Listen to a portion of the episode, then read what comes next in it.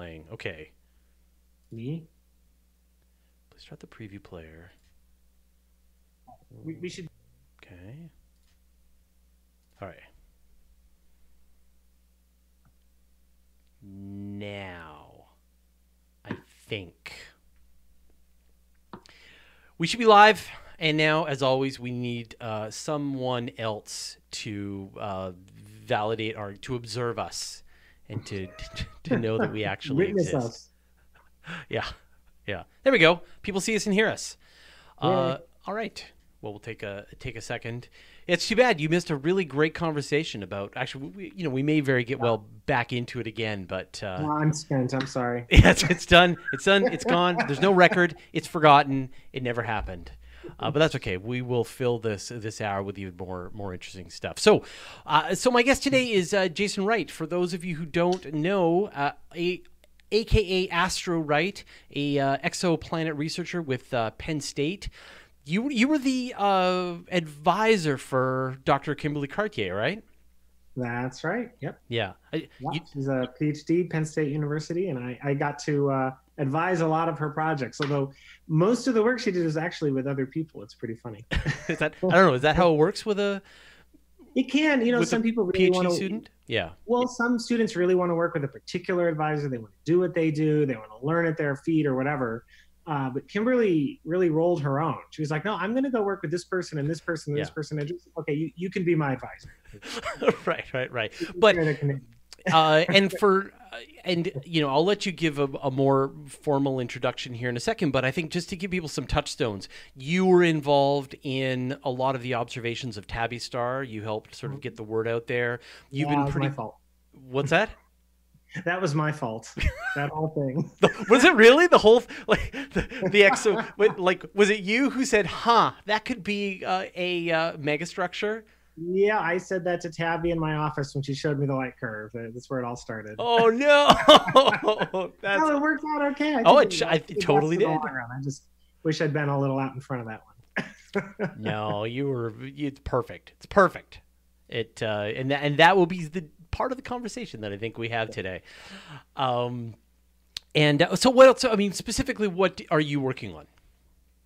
Um, so uh, I do a lot of things right now. Most of my time is spent as project scientist for a new planet finding instrument. Uh, NASA wanted to make sure that the United States had a great planet finding Doppler spectrograph uh, to help out with the TESS satellite, which is going to find thousands of planets. And uh, it finds those with the transit method, but just because a star gets a little dimmer doesn't mean a planet's going in front of it. You need to validate that. And a, one of the dominant ways the primary ways that we do that is by measuring the Doppler, the radial velocity shift of the star to see if it's really a planet.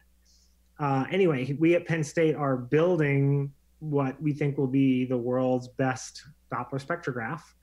Uh, and it's going to go on uh, a telescope at the National Observatories at Kitt Peak. And so I'm project So, an scientist. Earth-based This Doppler. ground-based Doppler measurement to do that follow-up. It's All right. really exciting. Before we go any further, uh, uh, this will give me a chance to get a question answered that I've had for a while. So the you know the Doppler method for finding the radial velocity method, you're measuring how far, how quickly the star is getting yanked back and forth by the gravity of the planet as it's Wa- orbiting around the it. star's motion and inferring that there must be a planet going around it, causing it to wobble, because stars don't just, you know, Right. wobble space all on their own. the the the advantage or i guess the the a lot of the with tests for example a lot of these planet finding instruments are using the transit method where you're watching the light curve as the object is passing in front of the of the star Right. If you're lucky enough, if you're lucky enough that the planet happens to have its orbit between you and the star, then then you'll see the star get dimmer every time it goes around. so does the the radial velocity method give you a little more flexibility in case the planet is a little above or below the star and Right. where will it be better than for example the transit method Right. So um, the the radial velocity me- method, it only can tell if the star is moving towards or away from you. So the planet has to, you know, it- it's best if it's moving around right in front. But you know, if it's inclined a little, you'll still have a little bit of motion towards and away. right It's only if it you get super unlucky and it's exactly in the plane of the sky that you won't see anything. So that means most planets uh, will have some motion towards and away, which means in principle you're sensitive to most of the planets out there. Whereas the transit method, you generally only see well, you only see them when their orbits are exactly perpendicular to the plane of the sky. The second thing is that you only get a transit for that brief moment when it passes in front of the star. So if the if the planet goes around the star every five years, then you got to stare for five years just to see one. And yeah. generally, you want to see three to make sure it's real. Yeah. And so the transit method, you really you're most sensitive only to the planets that are right up next to their stars, the real scorchers that are generally extremely hot, unless that star is really tiny and dim.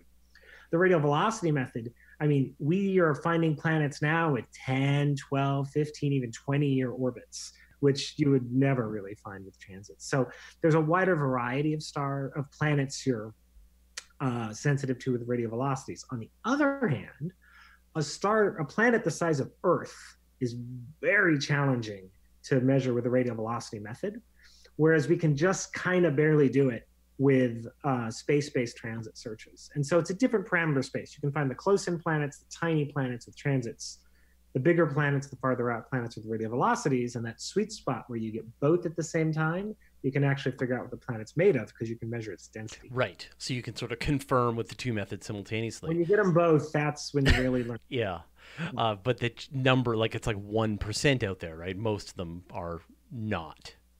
Um, I would say most of the planets we find uh, well, oof, it depends on the well, many of the planets we find transiting, especially the really obvious deep ones, we can usually get if you spend enough ground-based resources, radial velocities. All right. So, um, and then when are we going to be able to do a better job of direct imaging? Isn't that sort of the holy grail? Is moving to direct imaging of of planets? It's great when you can do direct. I mean, actually take the picture, and you know, we have these amazing systems like HR eighty seven ninety nine where you can actually see the planets going around the star. Um, in general, right now, when we do that, we're looking at young planets, and I mean, you know, babies, like barely a billion years old, that kind of young, young planets. But uh, when you have a big planet like Jupiter or more massive than Jupiter, when they form, they get really hot, and it takes them a long time to cool down, tens or hundreds of millions of years. And so uh, when they're that hot, they shine in infrared light. Right. And a lot of these direct imaging uh, instruments like GPI or Sphere yep. are they work at these infrared wavelengths and so they can they can actually take a picture of these young hot planets. But if we were around another star trying to take a picture of the solar system planets jupiter is 5 billion years old. And so it's just too cool at this point. It doesn't shine brightly enough. And so you wouldn't be able to see them that way. You'd have to look at the planets in reflected light. And compared to the sun, the planets are really dim. So there is a hope the next generation of coronagraphs in space have a chance of doing direct imaging around the biggest planets, around the closest stars. And that's something we hope WFIRST will be really good at if it launches. And the star shade. The star shade is a really interesting idea of a way to do that. So when you got to suppress the light of the star, and you do that with these fancy coronagraphs, these fancy cameras that can get rid of the light of the star, but not the light of the planet. Um, it'd be a lot easier if you could just, you know, put your thumb up and block the starlight and see the planet next to that. But, you know, the trick is if you're going to do that, you can't put your thumb up next to your eye. You got to hold it way out. And so the star shade is this idea that you just build this gigantic yeah. Big thumb and you fly it out really far away from a space telescope and you line them up just right and block the star. It, it I, when i first heard it i thought it would never work but i don't yeah. know. Maybe i'll make it work. Nasa's amazing. Yeah it's funny. I remember the original proposal uh, way back in the day like Webster Cash just re- sent out all of these crazy ideas, like a lunar elevator and a star shade. There's a bunch of these that were all part of the NASA um, Advanced Research mm-hmm. uh, Awards they were handing out. And this idea just keeps growing. And I just can't wait for someone to actually put such a machine out there. Yeah. It's it, there's a lot of technical questions that are still yeah. out there about how feasible it is, uh, and uh, the precision flying you have to do, and you're not going to be able to look at a lot of stars because right. that thing's going to take a long time to move. yeah, exactly. Uh, so whether it makes sense is still not clear, but I, I, I agree. It's one of these out there ideas. Like, really, yeah. really, yeah. that that would work. Yeah, and then match that up with some space-based interferometer mission. Don't know. You need an interferometer then. I mean, people have talked about you know you could use Webb, just have James Webb Space Telescope Yep. look at look at it, or WFIRST look at it, or Yeah. you know, that's the nice thing is that the the Starshade lets you build a general purpose telescope, uh, and then you know when the Starshade's in the right position, you go, oh well, let's go look at that planet. Yeah, yeah. All right, so that so you know exoplanets, and we, we can definitely take on some questions that people have about exoplanets. But the other thing that you are famous for, I mean, we talked about the megastructures um, originally, uh, which is that your work on uh, you just wrapped up a whole bunch of work with uh, NASA's Techno Signatures workshop. Uh, I did a video on that. Uh, there was a ton of really great information in there, and I think just like in general are we now at a place where we're allowed to say that searching for extraterrestrial civilizations is a scientific question? I mean, I think we've always been allowed to say that. There's certainly people that that will police what you're allowed to talk about with respect to extraterrestrial life. Um, uh, someone made an interesting point. Uh, someone uh, on Twitter was telling me that that back when uh, uh, people were working on Viking, that there was a real cons- associated with Martians and all this, you know, sci-fi stuff, and so they were really careful because we're just looking for like fossils or maybe microbial life in the dust. And you know they, they, they felt like they, they weren't allowed to to to to you know they, they- if they said anything that was wrong it would just be completely misinterpreted and they wouldn't be taken seriously as scientists. And i know that when carl sagan was um, doing uh, cosmos that a lot of people thought it was really irresponsible of him to be talking about life in the universe and talking about the possibility of intelligent life elsewhere in the universe and communicating with them and SETI and all of this stuff. And or, even ordinary stuff like looking for microbes on Mars. And uh, today there's a different attitude. And I think a lot of that is that the Cosmos generation, you know, you know, we're in charge now. Like we're the ones doing the research. And now NASA happily does a ton of astrobiology. Looking for life in the universe is one of its serious scientific priorities. Um, and so I do think that's created a uh, culture shift. Also, the discovery of exoplanets, so many of them. Yeah. It's now clear that these arguments that maybe Earth is unique or something, they Right. hold a lot less water. It's pretty clear that planets like Earth must be pretty common. We haven't found water on one of them yet, but it's hard to imagine none of them do. Yeah. And so that, you know, makes the whole search for life more probable. And at that point, you're like, well, okay, so NASA can spend billions of dollars and it's totally cool to talk about life as long as it's stupid life. But as soon as you suggest it might have a brain, whoa. yeah. Yeah. contrast is becoming much clearer now. And so I was a little worried when I got into this four or five years ago that, you know, people might not take it seriously and it might not be uh, good for me. But for the most part, people have been very supportive. Yeah, and you've done a bunch again, you've done a bunch of, of research that we've looked at. One being the possibility that there were civilizations here in the solar system before us. Uh, spoiler alert, none's been found so far. But the but this idea that we can and should be searching for for some kind of intelligent civilization out there in the universe for you where does this come from? I mean for me i find you know obviously we all were raised on on science fiction. It told us to be expecting that we'd be jumping in our warp drive powered spaceships and and heading off to to visit these aliens. Um where does this fascination for this topic uh, come from for you?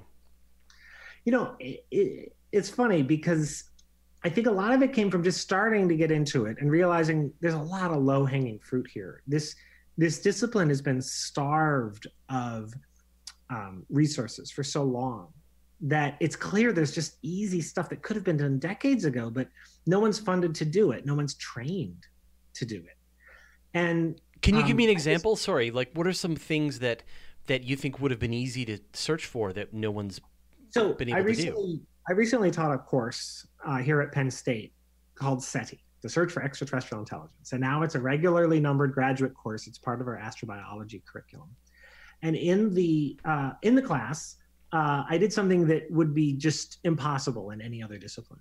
I said, you've got to find an interesting research question that you can do for a final project in this class. and you have to make a significant contribution to the field, and that's your final project. Yep. And in any other field, that's just ludicrous. Yeah. Because you know, there's all these hundreds of people who've been working on it for decades. What could a grad student that just learned this possibly do? Yeah. Find And a I new said particle in the uh, standard model. Yeah. And I said, if you get it published, automatic retroactive A for the class. Doesn't matter how well you did. so we've we've so we've already got one one of those final projects published. Another one is going to get submitted next week. Yeah. and I was just in a conversation about a third one getting published.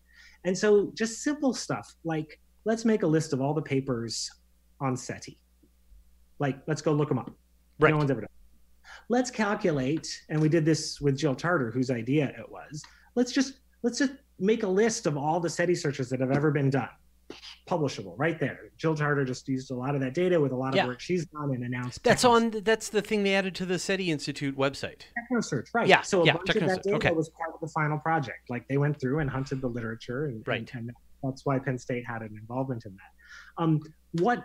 How much searching have we done? How much of the cosmic haystack have we actually searched? And you look, and it's like people have done these rough order of magnitudes, but no one had ever actually calculated it. So we just calculated it, published right there. So I mean, just basic stuff like how much searching has happened. Let's make a list, like stuff that you know normally would be in a textbook or something like that. No one's ever had the time to work out. Um, so anyway i've got a long list of projects that we can just you know rattle off and do them in a semester or something And like and so if you want an easy A, there you go. well an easy published paper you yeah, an easy published paper. You could you could jump ahead that many researchers work on for years. Boom, just get a paper. Just keep Yeah, publishing. so- Publish or perish. so one of the thing that things that attracts me to it is that no one's working on it and it's not that hard to make a lot of a lot of progress um, so I, I did my phd in exoplanets which is a really hot field and so it was very competitive and you know it was like you know gotta hurry up and get that paper published because we're worried that the other groups are going to publish it up from under us and i mean you know it was it was stressful and so I, i've worked in that mode um, but I, I much prefer to work in the mode where not everybody's trying to solve the same thing. Because if you're in a hyper competitive field, you know, it's great when you win and you have the advantage and you get that paper out first and it's better than everyone else's. But, you know, if you weren't in there, if you weren't in that scrum, if you weren't among that, the, the, one of the examples I like to give is, is if you ever watch like six year olds play soccer or something like that, right? There's like the ball, and everyone wants to be at the ball, and they're not playing the cool soccer. All the kids are all around the ball, and they just follow the ball all Yeah. over the field and everything, right? Yeah. And it's like, you know, it's good that you're trying to kick the ball, but if you weren't in that big mob, someone else would be kicking it. And it's okay. Like science would not suffer if you weren't working on that particular problem. Whereas Yeah. there are a lot of field, there are a lot of things like SETI where there's a lot of work to be done, and if you don't do it, no one's going to do it. And, And the irony is, like, it is the most important question that a human being can ask. Like, I think it is. It is. It is up there. Like, if you had two envelopes and you went to any scientist and you said, "In this one envelope, is the answer to the question of whether or not we're alone in the universe," and in this other envelope is the question of like, is it possible to make a computer that down to eight nanometers or or you know uh, some other unsolved technical challenge or question i would assume that most scientists would want to know the answer to that scientific question about whether or not we're alone in the universe like it, it feels like one of the most profound questions absolutely scientific right right, Yeah. absolutely. and yet and yet there is this desert of research in this field it is interesting uh, the way that just sociology plays into what we think the interesting questions are. I mean, we often think about scientific progress from you know the the ancient Greeks to the you know Galileo, and now we have iPhones. Like it's all this this natural progression. But but but really, like the questions we think about working on are are really determined by just what people say a good problem is. And you see lots of people working on something. It doesn't seem like anyone's making progress for so long. And then these big questions like SETI are sitting there, hello, just, you know, someone should go work on that. yeah So it's funny, someone asked me in the SETI class why I work on it and um, if I really think we're going to find anything. And I admitted that, you know, if I lived in an alternate reality where NASA was totally gung ho on intelligent life in the universe, and all of this these astrobiology institutes was all about finding technosignatures. And if you said well you know maybe there's microbes on mars and you got laughed at and you couldn't get any funding then this conversation might be about me saying you know there could be fossils on mars. We should really be working on Someone this should check. this is who i am. I want to like you know this is this is low hanging fruit and it's a big question and no one else is here and look come join me this is great yeah, yeah. Uh, all right, so let's, so let's talk about techno signatures Now, everyone is very familiar with this idea of radio transmissions that you're going to, you know, turn your big dish to space and you're going to hear the radio transmissions. Right, you, will have the headphones. You'll be. That, that's right. Yeah, you'll you'll sit out there and you'll listen, right, like Jill Tarter did. Uh, but um, but and and that is well yeah no i know but it was based on jill tarter right? Um yeah. but that is like that's the most that is still the gold standard isn't it? Like it's like there's a reason why so most, much energy has been put into that. Um well again i think this is sociological. Um i, I mean i think sagan and Xenakis deserve a lot of credit for you know putting this this very tangible easy to imagine thing out there. Like, you know, we understand you want to communicate at distances, you use radio waves, right? That's how you that's how you do it. And so it, it makes a lot of sense. But the other kinds of SETI that are out there are just as old and no less credible. I mean, there's a lot to be said for using laser pulses or continuous wave lasers. The paper on that came out four years after the paper on on radio SETI and Freeman Dyson saying, hey, we should look for inevitable consequences of industry. We should look for waste heat. That was the year after the first radio SETI paper. So, you know, these ideas are just as old. And it's an it's an interesting accident of who was involved and what their background was that the canonical image in everyone's mind turned out to be that in radio SETI. And it's certainly where most of the work has been done. But I don't think it's because it's the most credible form it, I mean, there's a lot to be said for Radio SETI. It's a really strong argument. And if I had a radio background, it's probably the kind of SETI I would do. But I don't have a radio background. I have a background in other things. And so I, you know, I apply my strengths and my talents to the problem. But there are, I mean, I guess the point is that there are unambiguous signals. Like there is if you're able to mm. receive a signal in the radio spectrum at the same at the right place it can only be coming from an intelligent civilization there is no natural right. phenomenon that could that could generate that and so we right. have ra- radio dishes it, it's but and and i guess you know this segues into what, what my next question is of the methods that we could be searching for technosignatures which is the one that that you think is the coolest is the gives the biggest chance. Oh, well, that, well, that's a totally different question. Well, well so, uh, yeah. I'll give you sort of like from my perspective, like things like like searching for evidence of type 3 civilizations uh, you know civilizations that have mm-hmm. that have rearranged the entire star structure of their galaxy and enclosed them all in dyson spheres so you get to you can see the infrared spec you know the inf- infrared radiation coming from that in a funny shape that just tells you a whole bunch of things all at the same time. And so it's this really, and it, it's a, a, surprisingly straightforward thing you could look for out in the universe. So it sort of it fulfills a whole bunch of things all at the same time for me. Yeah, that's where I'm getting at. I mean, you know, we don't know what techno signature will be the first one that we identify that lets us say that's it, that's them. Um, and so one of the things we did in that in that report um, uh, we had a lot of conversations before we wrote the report about you know what's a good technosignature? What makes a technosignature good? And uh, a penn state graduate student there Sofia Sheikh put them all together and sort of listed the nine qualities that you'd really like to have in a technosignature. And one of the important ones is what you were just articulating uh, the the ambiguity. Like you see something and you're like okay that's interesting but you know is it aliens and so with something like Tabby Star, with these very strange dips, there was nothing about that that said this must be alien technology. Right. It was weird and it's suggestive. And after two years of intense study, still not knowing what it was, that's a big enough anomaly that we should start, you know, suggesting that we should look into that possibility. But it's ambiguous. Whereas, you know, you pick up I Love Lucy, there's no way that's natural, right? right. Nature accidentally create Lucille Ball, right? uh, you know, doing her her show or whatever. So um, the the nice thing about radio communication SETI or laser communication SETI is that it really is unambiguous. There's no natural phenomenon that would do it. So when you see that, you're done.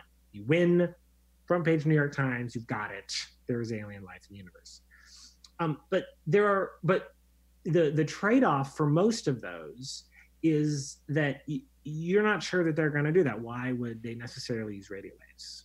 And there's a lot of reasons why they might, but there's also a lot of reasons why they might not. Sure. Why would they use lasers? Why would they be trying to get your attention? Why would they communicate like that? Whereas something like waste heat, you know, why would they use energy? Oh, well, you know, because life uses energy. That's what technology does. It manipulates energy. So looking for the waste heat of industry, which is an inevitable byproduct of energy use, is much more inevitable. But just because you see some heat, that doesn't mean it's alien. So there's this this balance between inevitability and ambiguity. And different people live in different spots. Some people go, you know, they want to win with that one observation, and Yeah. others are willing to say, well, let's go look for the anomalies and hunt them down. The nice thing about that route is that if you find something really strange and you study it and it turns out not to be aliens, you still win. You Right. found something really interesting. Strange, yeah. Been Strange before. And so Yeah. going anomaly hunting has a lot of, of direct side benefits in uh, in astrophysics. It's all right. So we got a bunch of questions came from the audience. Um, so Karux asks, is the problem with techno signatures the getting funding problem mostly, or do we need better measuring devices first? Oh, I, I, I funding is is the problem. It's It- the it's number the one problem. It is the problem. I mean, we have these amazing multi-purpose observatories, right? The Hubble Space Telescope, James Webb is going to launch something like the Large Synoptic Survey Telescope is an incredible general purpose instrument. We are swimming in data. And, you know, before we start talking about better measurement devices for SETI, you know, let's dig through the decades of data we've already collected and start there before we start saying, you know, we need some more data. Right. Definitely. I mean, you mentioned like the uh, square kilometer array uh, in in the paper would be capable of detecting leaked radio emissions from within uh, dozens of light years of, of Earth. it's it's a real watershed for the field, I think. And Chas Beichman at, at the workshop really hammered this home. He's saying we're at the point where we could actually detect ourselves around the nearest star, and that's new. That's never we, Right. we haven't been there before. We're at that threshold. It, it really feels like if we can detect ourselves at interstellar distances, Yes. you don't have to imagine much, you know, louder uh, civilization. That, that now you're, you're you're leaving. Well, why would they try to get our attention? You're like they wouldn't. We're just seeing what civilizations do. Yeah. Yeah. Um, uh, Neil Yu is asking, do you have any thoughts on the ELT? I think that's the Exo Life Telescope. Have you been oh, involved? extremely large telescope. Not the, the not the ELT, not the EELT. not the ELT. Oh, I think you're talking. Are you talking about the Exo Life Finder or the? Well, let's talk about both because they're both pretty cool. I don't know if you you probably know the the extremely large telescope, the 39 meter telescope that the Right. ESO is working on. Right. Yeah. One of the three, you know, ex- one of one of the three next generation 30 meter class telescopes with Giant Magellan and the 30 meter telescope. Um, yeah, all three of those are going to be really. I mean, it, it- it's hard to articulate. I mean, what I love about instruments like that is we don't know what they're going to find. I remember reading a report on the 30 meter telescope talking about how it would find, you know, 30th magnitude objects in this stuff. And there was a footnote that said the existence of galaxies this faint is actually completely hypothetical. We don't Yeah. we don't know how many we're going to see. Right. right. The point Um, is, we'll see them all. I, I love that we're building these instruments into parameter space and just saying, we don't know what we're going to see. We'll see something. It'll be amazing. And so, because of that, we know they're going to be useful for something like SETI because they're just going to generate so much data and find all these great new anomalies. Yeah, uh, he was. I think he was talking about the the ExoLife Finder. I don't know if you've seen this instrument at all. It was. Mm, It's. yeah. It looks like a ring with a bunch of nine meter telescopes arranged in an array of like 25 they should be able to image it was done as a kickstarter to be able to get the initial study done and in theory it should be able to image continents Uh, on just ELF. yeah the elf so Right, right. Uh, d- yes. Um, I don't know enough about. th- There's some interesting technical miracle going on here with this particular telescope that Yeah. I, I don't understand. I'm not an instrument person, right but there, there's some technical uh, feat that's being proposed here that lets you do amazing stuff. Collapse the wave front or something. I, I don't yeah. remember. Anyway, it, it, sounds great, of course. Yeah, um, yeah. Would you like images of continents on other planets? Of yes, course. please. And and and it sounds too good to be true. Um, the the I guess my I, I think using we're gonna find life with this thing is a hard sell because people aren't gonna believe you. First of all, like how do you know you're gonna find life? And I think for something that big, I mean, with that level of resolution, there's so many applications for it, and yeah. that's why I, you know, I really like things like the ELT and the TMT and the GMT, that that everyone wants to use this telescope for all kinds of astronomy and astrophysics, and and part of um, uh, we quote this. I think it's for the first time published in that Techno Signatures report, Freeman Dyson's first law of SETI investigations, which is that you need to have interesting science even if you don't find life. Right. And so I'm I'm all about the general purpose instrument that we can appropriate for so many purposes, and that even if at the end of a career we still haven't found anything, we've still found a lot. So uh, Vovacat17 asked, "What if we do open that envelope and find out that we are alone in the universe? What are the implications does that have? Do you, do you?" Well, a null result is, you know, proving a negative is really hard, right? I mean, when do you say? But I gave you the envelope. It told you the answer. Oh, oh. Well, th- this is a weird counterfactual. All right. Um, I mean, what, do you mean alone? I mean, do you mean that there's no life in the universe? Or yeah, no there is no intelligent either one. But let's say there's no life of any no sort in the entire, no complex, no simple, no intelligent life anywhere in the entire universe. Man, uh, the Hubble sphere. That's that. That's kind of scary to think about how unique. I mean, for me, the exist. I mean, the existential weight of knowing that the only life in the universe just happens to be on this planet. Um, I don't know. I mean, it, it, it makes thinking about all the species dying off right now you know real i mean the, the the the fragility of the biosphere and i know you know the biosphere has survived for billions of years against asteroid impacts and snowball earth and all the other stuff and so it's pretty resilient i mean life will probably persist for a while but you know knowing that it'll go away when when the sun evolves to a giant yeah. phase knowing that we really could mess it up and just end it all you know, with a push of a button, that that for me it just amplifies how important it is to take care of what we have and to do something to make sure that it that it perseveres yeah. because man uh, what did someone say? That if we're all there is it's an awfully waste of, it's a big, big waste of space. space yeah. And it and it puts the pressure right? It puts the pressure right directly on us and says get your get it together because I, you're right. all the or at least you know dolphins or oct- octopuses like you it's on you or whatever I do worry that on the flip side that if you know if we find alien life out there that it'll be like oh there's nothing special about earth. We can yeah. mess it up. We're just this puny little primitive right. thing corner and you know it doesn't matter if we go away. Um and so so i think the flip side yeah if we're alone then man we have a really special obligation. We already do. I mean i think we already have that obligation but it it really drives it home. That's my default view is I'm just going to assume the worst, and that that act as though this is it. Act as though this is it exactly. and so you know anything that we do find is a, is a bonus, but otherwise it's we need to take care of our planet and we need to to to figure this out. And then if if the aliens are like, "Don't worry, we got this," then we're like, "Oh, great!" But until then, uh, we need to uh, we need to to not mess this up and not get lazy about it. It, it, I just say it also. I mean, when we think about the long run future of life on Earth, I wouldn't say humanity because, you know, give us a billion years, I don't think we'll qualify as humanity yeah. anymore for whatever reason. Um, but um, when we think about the long run, you know, if the if the galaxy is filled with intelligent life, then our future is tied up with theirs in complicated ways that we can't even guess at. But if we're the first, then it really is our future out there. And we need to think about what that means as we're on the cusp of, of realizing it. Yeah. Um, all right. So there was another question here. Crush not asked. Oh, I lost it. Hold on. Wait for it. Oh, I lost it now. Oh, there it is. So, what other astronomical targets can our radial velocity telescopes target outside the exoplanet hunt? So, can you see some uses of the mm-hmm. radial velocity method for other things as well?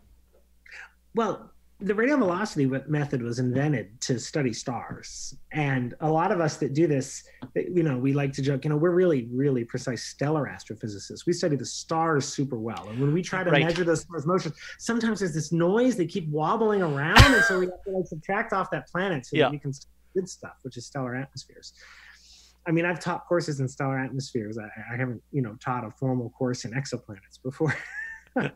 so yeah, we study stars. We study how they pulsate. We study how their atmospheres move. We study the stars that orbit stars. The coolest application of the radial velocity method, which is still unrealized, it's really hard. I'm not sure it's really going to work. But the coolest one is to not look at stars, but to look at distant quasars. So these, you know, are black holes at the edge of the universe that are swallowing stars and they're spewing out these jets and you get this really bright light that you can see for for billions of light years. And uh, along the way it passes through clouds of gas. And when it passes through a cloud of hydrogen the hydrogen absorbs its wavelength. But because the universe is expanding every cloud of gas along the way absorbs a different wavelength. And so you end up with, with what's called the lyman alpha forest which is just this pattern of missing colors of light in the quasar spectrum and so what you're seeing is every cloud between you and that quasar in the whole universe. Now, the universe is expanding, which means that the velocity between you and those clouds uh, is is changing. Actually, it's not just because it's expanding that it's changing; it's because of the um, the, the slowdown, the acceleration of the universe, uh, and deceleration depending on what epoch you're in.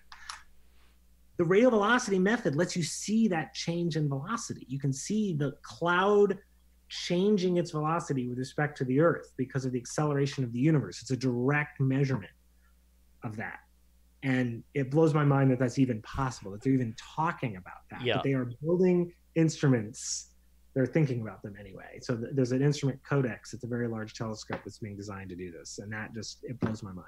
Yeah. We can measure the expansion of the universe directly, see stuff change. Right. And this is important because there are really two calculations, two very accurate measurements for the expansion rate of the universe. One from the speed that that distant galaxies are moving away from us, and one from the cosmic microwave background radiation. Both have fairly precise error bars and both disagree with each other.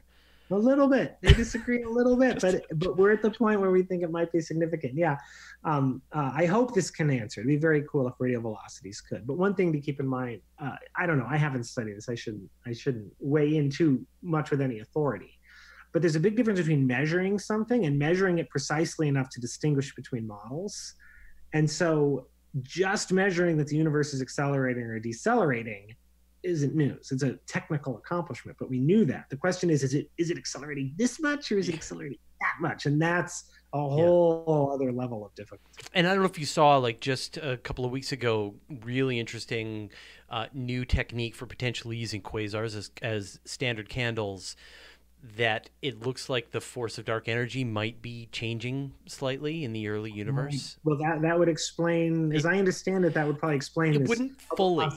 It would partly but it, but that's probably the way this is going to happen. Is you're going to explain the discrepancy in tiny little bits until the whole thing has been has been yeah. solved. Yeah. Uh, some more questions here. So Felix Peterson asks, how much can private individuals actually help, and how is running SETI at home on BOINC useful at all? For example, and Peter Yannick asked kind of the same question. So so what do you think oh, about yeah. SETI at home? Oh, SETI at home is great. SETI at home is amazing. I mean, I think a lot of people don't realize that a lot of distributed computing that people use for you know Bitcoin mining and protein folding. I mean, a lot of it started with Dave Anderson and, and the crew at Berkeley with BOINC and just, you know, figuring out how to harness everybody's computers uh, for SETI at home. Um, so SETI at home is still going strong. It's still really valuable. And the reason is that when the, the radio SETI experiments go on, they collect enormous amounts of data. So to give you a sense of scale, when we looked at Tabby Star with uh, the Green Bank telescope.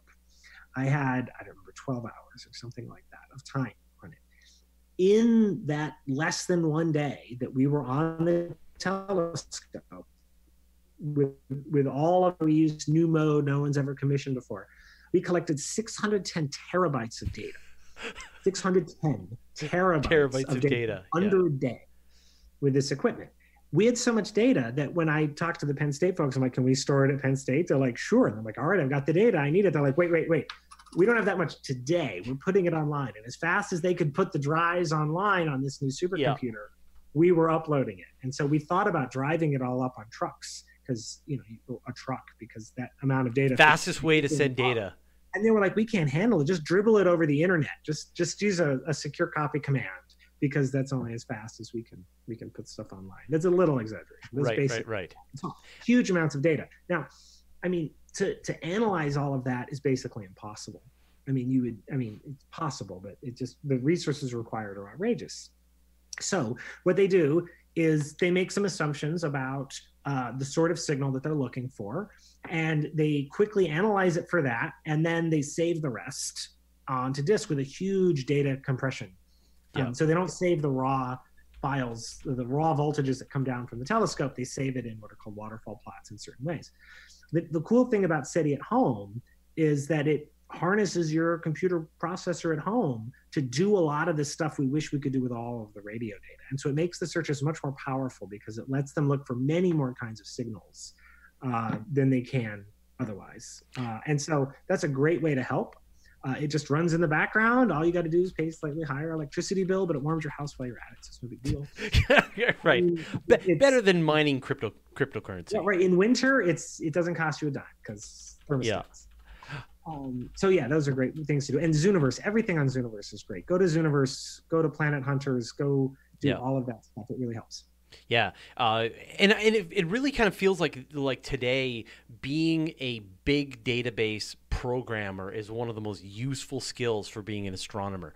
When you look at there was a new um, release of data that just came out. It was like something like 18 petabytes or something. It's like a new version of the Sloan Digital Sky, Sky Survey. I forget mm. the the group that that released it, but you know, a uh, down to 20th magnitude image of every part of the entire sky or something mm-hmm. just ridiculous that you can then grind through to find asteroids and supernova and right. and all that. And so to I that's my recommendation. Everyone knows it says like you know how can I get a career as an astronomer? My recommendation is oh programming. Be a be a computer programmer. Yeah. When, and when undergraduates ask me how can I you know do research, what are you looking for in an undergraduate researcher? I say, can you code? Yeah. like, because I need you to write some programs, simple yeah. programs. You don't know how to code. And and the worst case scenario, if you if that whole astronomy thing doesn't pan out, then you can just get, get a job at Google or exactly. Amazon for three hundred thousand dollars. So yeah, exactly.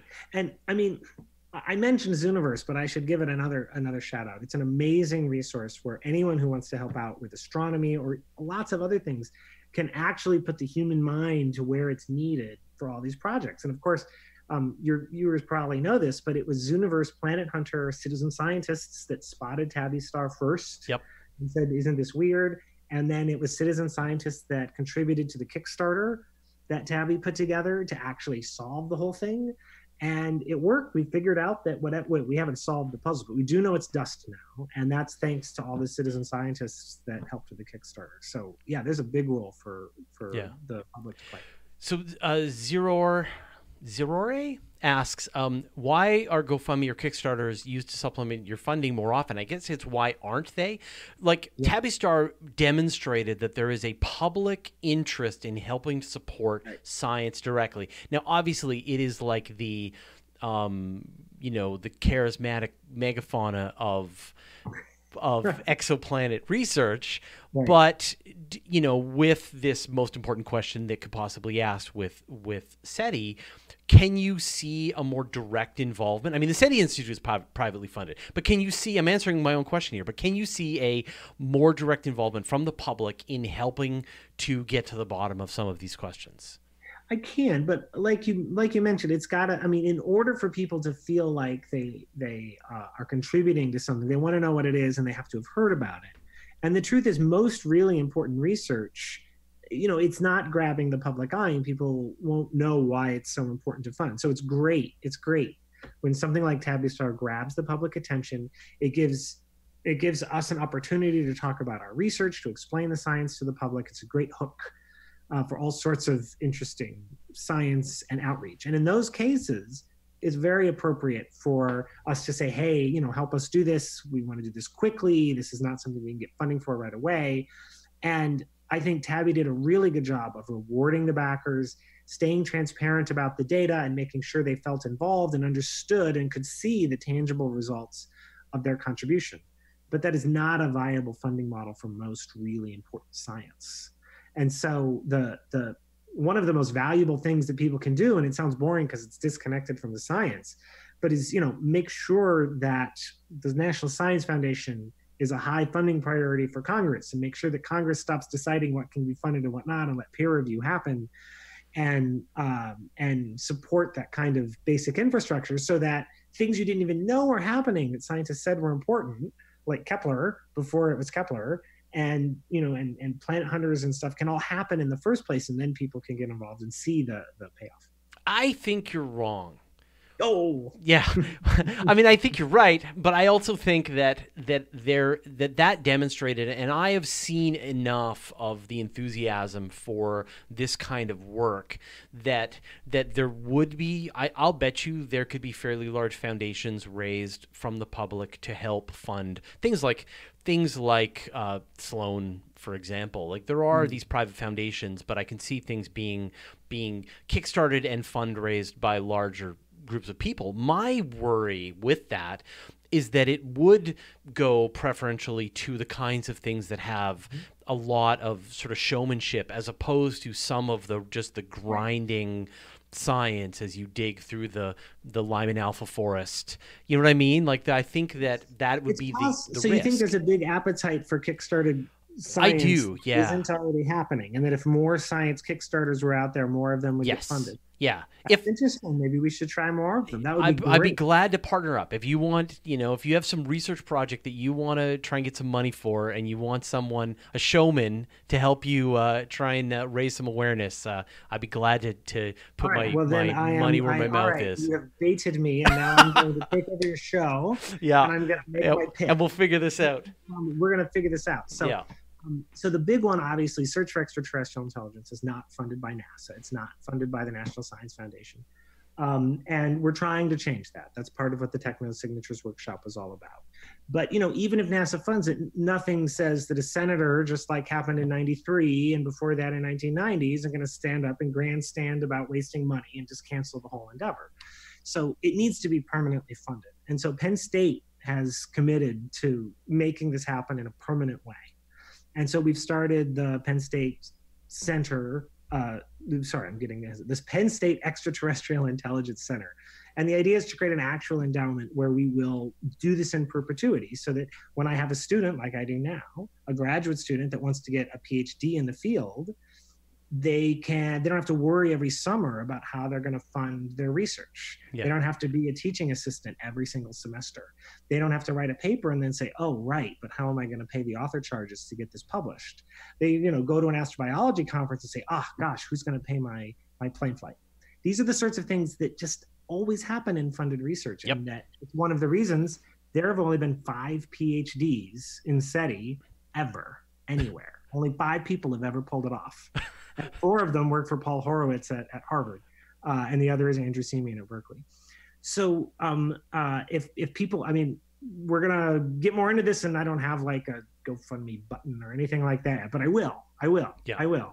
I and that is how people can help. And I promise we will do cool, more cool science like we keep doing, and we will publish it, and we will thank our donors. Yeah. And, Whenever you need help getting the word out, let me know.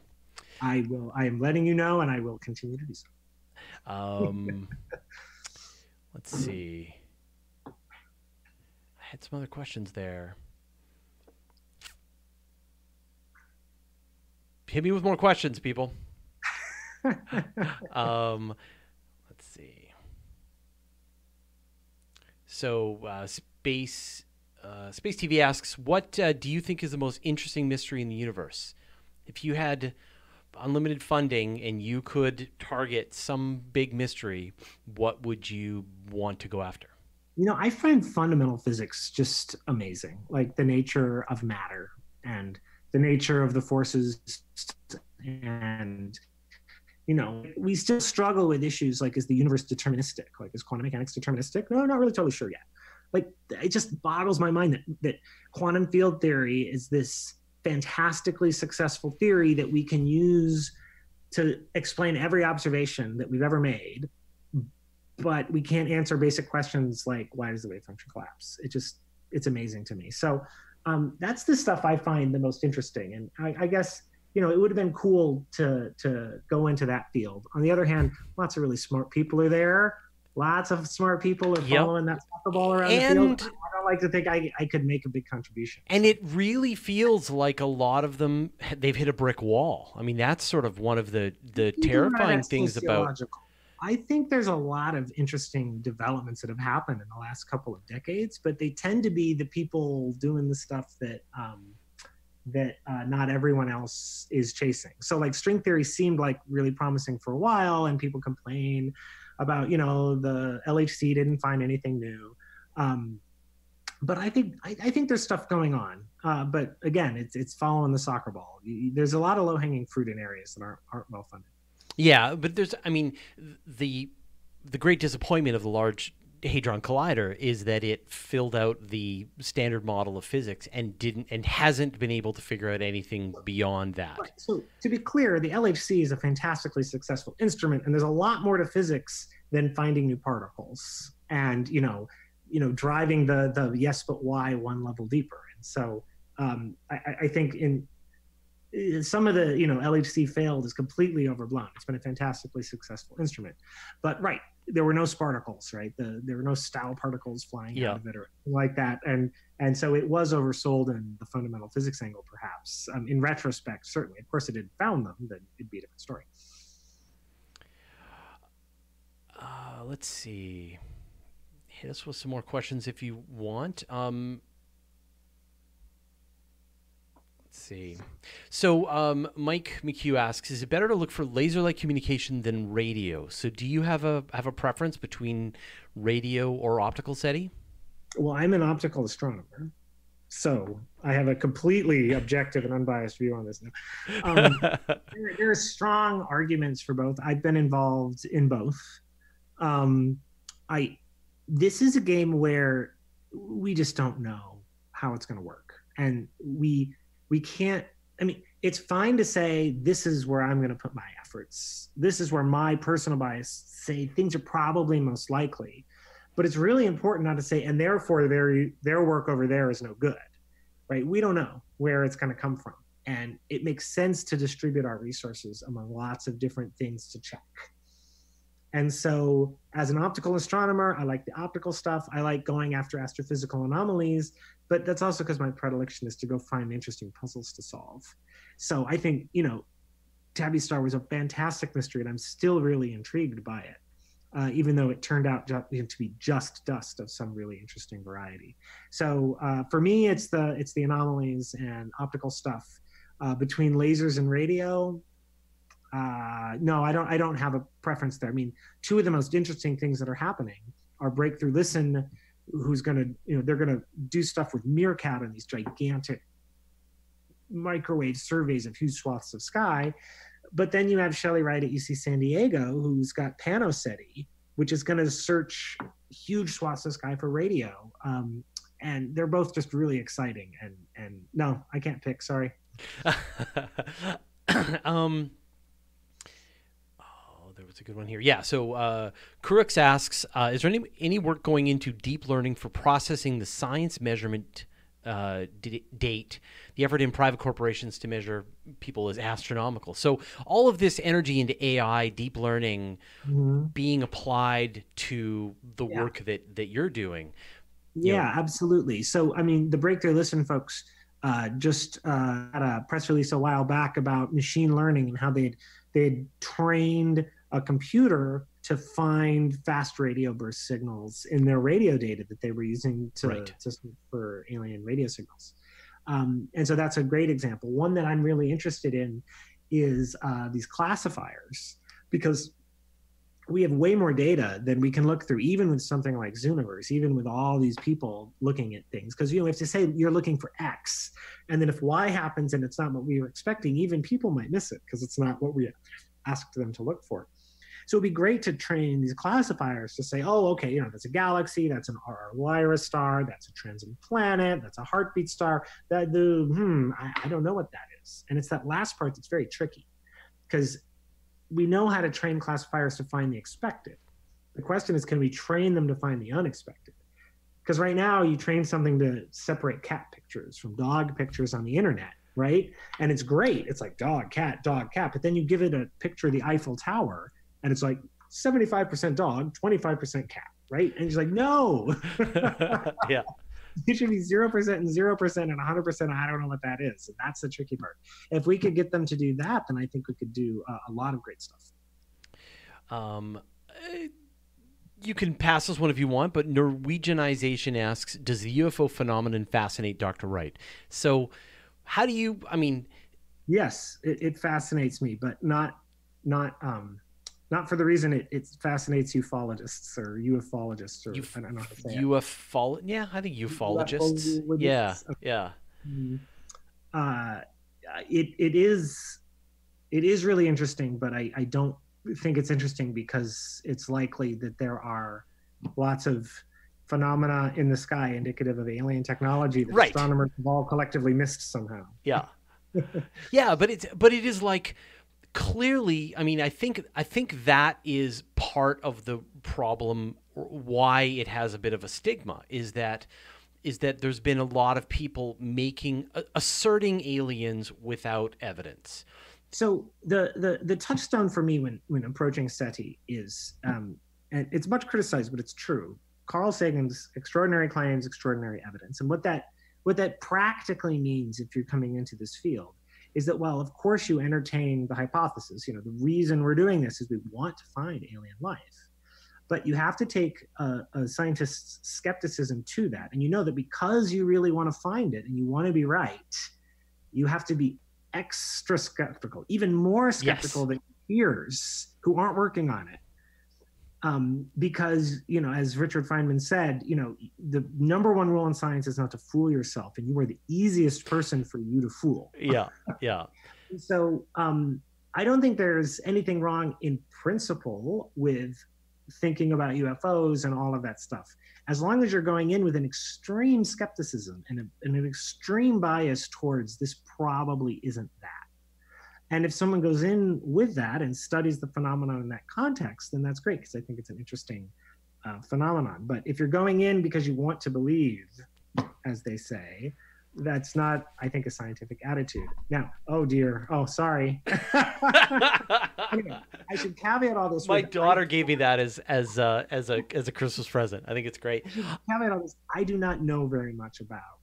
About Well, no, so-. I'm not speaking with any expertise. No, and I don't- bias as a, as a scientist in general. I don't have any either, right? I mean, for me, I always say to tell, I always say to people that the question of whether we're alone in the universe is the most fun. You know, as I mentioned before, it's one of the most fundamental questions that we can possibly ask. The ramifications of that are enormous, and so if we say that this thing is true, I want to know for sure. And so I want the best evidence. I don't, you know, if your if your evidence is you know a person who saw a thing, that is not good enough evidence for me. I So- want to be able to hop in the starship. I want to be able to, you know, put the strange metal in front of a mass spectrometer, and I want to know beyond a shadow of a doubt that this evidence that you're claiming is true. And until then, I remain utterly unconvinced by the evidence that you're that you're putting forward. I think I think Tabby Star is a good example of this. That you know the the, the hypothesis, you know that this looks consistent with megastructures and stuff. That that took years. I mean, Tabby, who's an amazing stellar astrophysicist, worked for two years and could not crack the nut, and that says a lot about how hard this this puzzle really is to figure out. And so after two years of working really hard to figure this out and not really having a good explanation you know, we, we made a list and I did this, um, uh, Kimberly and I had a, um, a Scientific American article where we listed everything it could be and all the ideas, as I like to say, they're all bad ideas. None of them really. They've all got big problems, but they're the best we got. And of those, I don't remember 10 ideas or something like that. One of them was this megastructure thing. And then we worked really hard to study it and we showed that that wasn't it. And so that whole thing was not a, oh my gosh, maybe it's alien. Long slog of constant skepticism. The explanation of last resort kind of popped up as one of 10 and then got put to bed. Yeah. And so if that's the attitude, then okay. Yeah, yeah. So just and it, for me, like I find I can I generally have these conversations with people on my channel because they're like, Fraser, do you believe in UFOs? And I'm just like, like, and if they believe in UFOs and I clearly don't, it is it's just that that I I'm asking for more evidence, and and me and this person may have different qualifiers for how much evidence. But as you said, extraordinary claims require extraordinary evidence. You cannot just assert this thing exists, and you definitely can't get can't say what you what you think that it is. You have to be able to prove that it is what you is. And until then, it's just a UFO. It's unidentified. It's flying, and it's an object. And if we knew what it was, and if we knew it was aliens, then it would be an IFO. But until then, right? They're just they're just unidentified, and you don't know what it is, and and it it's probably Venus. Like ninety nine percent of the time, it's probably Venus. But, okay. Well, like I said, I don't know. I don't know very much about it. Uh, but yeah. Oh well, I mean, it, I mean, it's just like it's it's it's just another. I mean, it, for the most part, it is it is another conspiracy theory, right? So just add it to the bucket of the conspiracy theories out there that people are saying that they see a thing and the thing is being covered up by the powers that be and so the one thing okay so here i can speak with some authority as someone who has you know held nasa grants and executed nasa grants as someone who's been at the telescope as someone who works in this field and everything uh, and jill tarter i think put it be- put it best like you know if we found something would would the government shut us up would they somehow suppress it and make sure for whatever reason and Jill says, "We wish the government paid that much attention to us." oh my gosh! Yeah, great if they thought what we were doing was important enough. Yeah, because then maybe they'd fund us. Yeah, maybe they would fund you. Yeah, but they don't. They don't um, care. No, scientists are terrible at keeping yeah. secrets, and uh, we're really bad at being told what to do by bureaucrats and people. Yeah. Yeah, absolutely. So, um, no, there is no way astronomers know about aliens and are somehow being silenced. It's just not the way we work. yeah, absolutely. All Wright. Well, on, on that note, uh, where can people uh, find out what you're working on right now and and follow you? Uh, Twitter is where I do most of that sort of live stream of consciousness stuff about my science. So it's astro underscore right, W R I G H T. And uh, when I have something longer to say than 280 characters, uh, I usually put a little more thought into it and put it on my blog, uh, which you can get from the Twitter handle or feed, or just fine. And I, you did a great. You jumped into the whole sh- how much popularizing of of Oumuamua and other mm-hmm. things should other perhaps prominent scientists be doing or not doing. And I thought you had a great, very even tempered, balanced response. So I highly recommend you check out uh, his his blog. Just search for Astro Wright, Wright like his uh, last name. Um, and and what is the research that you're working on right now, if you can talk about it? Oh well, it's it's primarily this great radial velocity spectrograph that we're building for NOAO at Kitt Peak. That's going to find.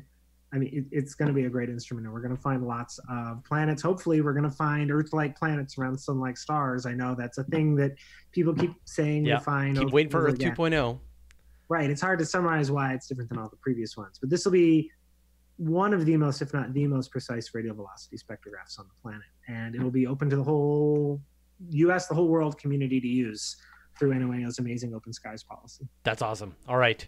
Well, uh, Dr. Wright, thank you so much for taking the time to chat with us today. Uh, and let me know when you need help uh, promoting your uh, your endowment for uh, SETI researchers. I'm I'm on board. Oh, I'll help out. On the list. No problem. That sounds great, man. All right.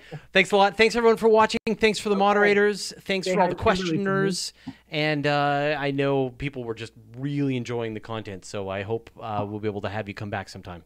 Sounds good. All right. Thanks, everyone.